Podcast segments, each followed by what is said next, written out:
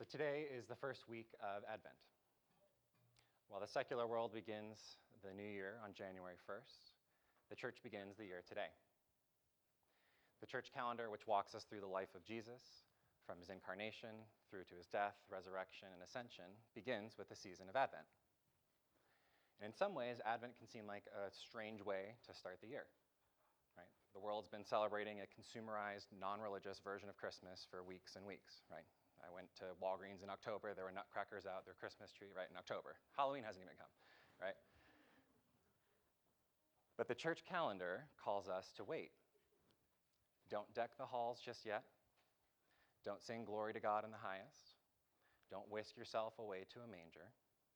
Wait. The time is soon. It's almost here, but it's not yet. For some of us, Advent might, might seem like a new thing, and you might be wondering, what are we, what are we talking about when we talk about the advent of Christ? So that word advent just means arrival. So when we talk about Advent, we're talking about the arrival of Christ. And the terms Christ and Messiah just come from Greek and Hebrew words, Christos and Mashiach, which just mean anointed one, right? So in the Old Testament, priests and kings were anointed with oil, often by a prophet, to signify that they had been sealed by God for that office. And over time, that term, anointed, came to reference specifically the son of David, who would reign on his throne forever and ever. So in Advent, in the four weeks of Advent, we reflect on these two periods of waiting. We reflect on the Israelites who are awaiting the birth of the Christ, and we reflect on our own wait for the return of Christ. When we look at the first Advent, when the Son of God came in human flesh, entered into our world, we see that the Jews had certain expectations, right? The Jewish religious leaders, the Pharisees, the Sadducees, and the scribes, knew the scriptures well. They remembered that Moses had promised that there would be another leader that would be like him. They remembered that David was promised that he would have a son and that his son would reign on his throne forever. And they remembered the promises that the Messiah would rule over all the nations. And then Jesus came.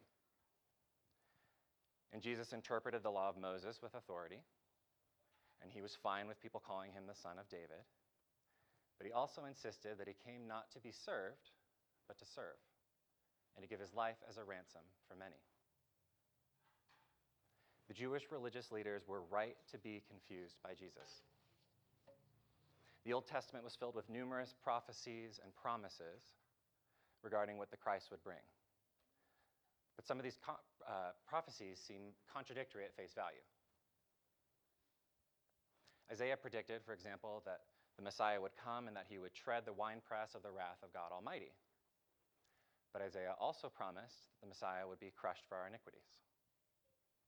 The prophet Daniel promised the Son of Man would receive a kingdom and authority, and that he would rule forever and ever. But Daniel also promised that the Messiah would be cut off, but not for himself. The Jewish religious leaders had misunderstood the promises of a Christ who would suffer for the sins of the people, and instead longed for a Messiah, for an anointed king, who would deal with their enemies, who would deal with the political and military concerns that they had. Rome was ruling the world, and the Jewish leaders were looking for someone who would deal with Rome, right?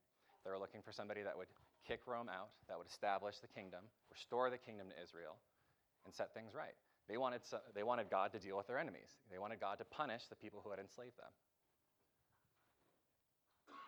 When Jesus arrived, forgiving sins and not explicitly opposing Rome, it was easy for the Jewish leaders to write him off, right? This isn't the guy we're looking for. They were asking tough questions that didn't have appealing answers. How can the Christ both be crushed for our iniquities and judge the nations? How can the Christ rule forever and ever if he's killed? But the New Testament tells us that Jesus came first to deliver us from our sins, and that he will come again to judge the earth and rule the nations. Though this first Advent where Christ would come to deal with our sins was a surprise to the Jews, the prophets had predicted exactly that. Jesus' first advent, his first arrival, was to suffer and die for our sins and be raised back to life to restore our relationship with the Father. Right now, the gospel is being proclaimed to the ends of the earth, and anyone who repents of their sins and uh, and turns to Christ will be reconciled with the Father. When Jesus returns, however, he does not come to bring mercy and grace to the nations. Jesus will return to wage war against the nations who have persecuted his people and rejected his gospel. Jesus will come in power and glory to establish his kingdom, and he will rule forever and ever. Every knee will bow, and every tongue will confess that Jesus is Lord to the glory of the Father. Right now, Jesus is asking us to bend the knee. When he returns, he won't be asking. In this morning's Old Testament reading, we have a passage from the prophet Zechariah, wherein he depicts the return of Christ in glory to wage war against the nations. If you have your Bibles, go ahead and turn with me to Zechariah chapter fourteen.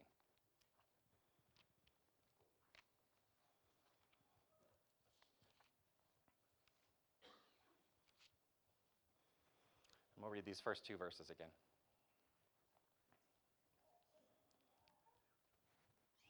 Behold, a day is coming for the Lord, when the spoil taken from you will be divided in your midst. For I will gather all the nations against Jerusalem to battle, and the city shall be taken, and the houses plundered, and the women raped. Half of the city shall go out into exile, but the rest of the people will not be cut off from the city.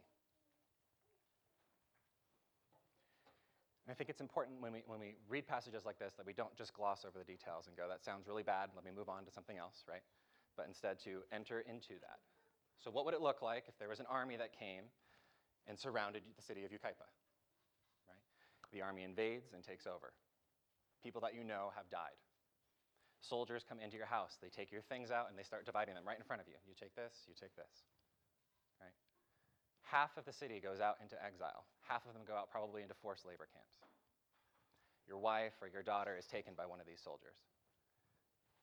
Dark, dark times. All hope seems to be lost. You're left with asking what, what else you can do. And it's in that moment of darkness that Zechariah breaks in with verse three. He says, "Then the Lord will go out and fight against those nations as when he fights on a day of battle. On that day his feet shall stand on the Mount of Olives that lies before Jerusalem on the east, and the Mount of Olives shall be split in two from east to west by a very wide valley, so that one half of the mount shall move northward, and the other half southward. And you shall flee to the valley of my mountains, for the valley of the mountains shall reach to Azal. And you shall flee as you fled from the earthquake in the days of Uzziah, the king of Judah. Then the Lord my God will come, and all his holy ones with him." When all seems lost, when all hope seems to have faded, when it looks like the night will consume the day, the Lord himself appears and fights against those nations. In great power and in the glory of his Father, the Son of God will appear like a thief in the night to those who are performing acts of darkness, in order to tread the winepress of the fury of the wrath of God Almighty. Those who plundered, persecuted, assaulted, raped, and murdered the saints of God will suffer the punishment of eternal destruction when Jesus returns with his hosts of angels. Those who pierced him will mourn with tears as the day of judgment and vengeance finally comes. And that feels really uncomfortable, right? Not fun to read that, right? And when we feel that discomfort, we need to remember something really important. Just as mercy is good, justice is good also. Our God is both merciful and he is just. And the best part is, it's God that's executing the justice, right? The one who is executing justice isn't a uh, judge who's been pushed through by the political party you don't like. The one who's executing justice doesn't have an axe to grind. He doesn't show favoritism. The one who is executing justice, who's judging the living and the dead, is Jesus Christ, who loved humanity enough to give himself up for it. He also loves humanity enough to rid the world of evil, to rid it of inequality, to rid it of injustice. When we talk about the second coming of Jesus, it's important that we remember that it has tremendous impact on us here and now. This isn't simply a promise of, of, of a future event, but this is something that should shake us to our core and adjust the way that we live today. The first way that, that the return of Jesus to battle against the enemies of God should adjust our expectations and adjust the way that we live is that we need to remember that vengeance belongs to the Lord. Sometimes our neighbors injure us and hurt us, and we feel a deep need to validate our hurt and our pain by seeking vengeance. Paul warned us about doing this, though, when he wrote to the church in Rome. He wrote, "Beloved, never avenge yourselves, but leave it to the wrath of God, for it is written, 'Vengeance is mine, I will repay,' says the Lord. To the contrary, if your enemy is hungry, feed him. If he is thirsty, give him something to drink. For in doing so, you will heap burning coals upon his head. Do not be overcome by evil, but overcome evil with good." We have been called in this period between the two advents of Christ to extend mercy to others just as God has extended mercy to us. And this matters not just from a, from a level of, okay, well, the scriptures say this, so I should do this. This matters from a deep ontological level, from, the, from our being, from what we are, right? We might think, okay, well, this person wronged me, and so I don't want to go too far, right? I just want to get my vengeance, right? I just want to do exactly what they did to me back, right? And we'll be able to perfectly do that, of course, right? No, no, we can't perfectly do that. We'll always try and overextend ourselves, right?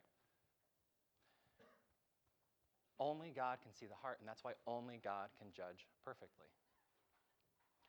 More than this, though, God wants to make us like himself. God wants us to extend mercy like he extends mercy to us so that we can grow in our thankfulness to him. Rather than imperfectly getting vengeance, we are called to be a people who wait for the Lord, who will judge and repay completely and perfectly. The second way that the advent of Christ should impact us now is that we can be assured that God sees and knows our pain and our hurts. Many of us have been deeply wounded by other people.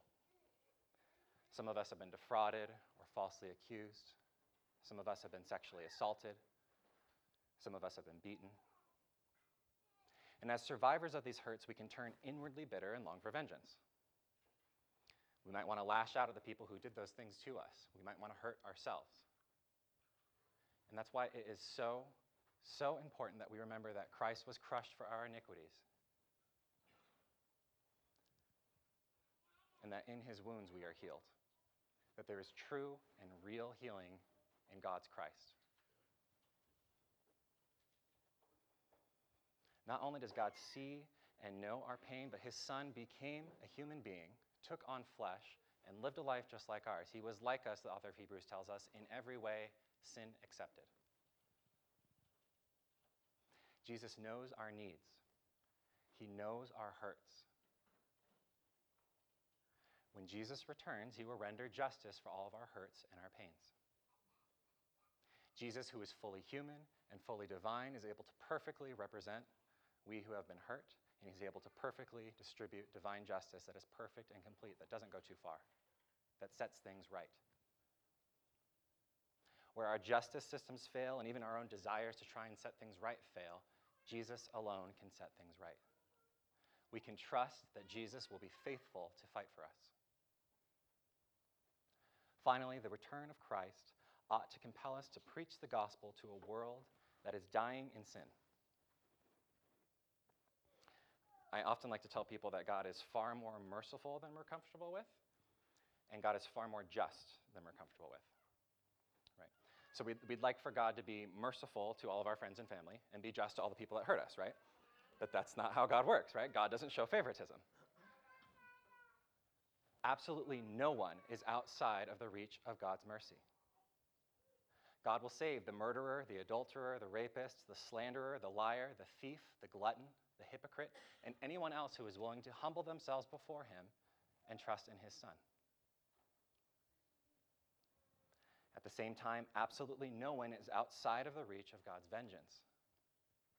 God will punish the murderer, the adulterer, the rapist, the slanderer, the liar, the gossiper, the hypocrite, and anyone else who refuses to humble themselves and accept the gospel of his son. God has called us to be ministers of reconciliation. He is sending each of us out into the world to share the good news of Jesus. God takes no pleasure, we need to remember this, God takes no pleasure in the death of the wicked, but desires rather that he would turn from his wickedness and live. We, the people of God who have received grace and mercy, need to extend that grace and mercy out today. Now is the day of salvation. We know that Jesus is going to execute justice, so we go and we share the good news. In view of the return of Christ, be bold and share the good news with your people of peace. The people in your life who don't know Jesus, who without you sharing the gospel will receive vengeance instead of mercy. Go, share the good news. Tell them that they can be reconciled with God because of the grace of our Lord Jesus. God placed them in your lives so that you can share the good news with them. The Lord will come like a thief in the night for those who are living in darkness, so call them into the light. The prophet Zechariah promises us that a day is coming when the Lord will be king over all the earth. The Son of God, Jesus, will return and fight for his people. May we be a people who wait on the Lord to avenge, who trust that the Lord truly shares in our pain, and who in the light of Jesus' glorious return proclaim the good news that God in Christ will set all things right. Amen.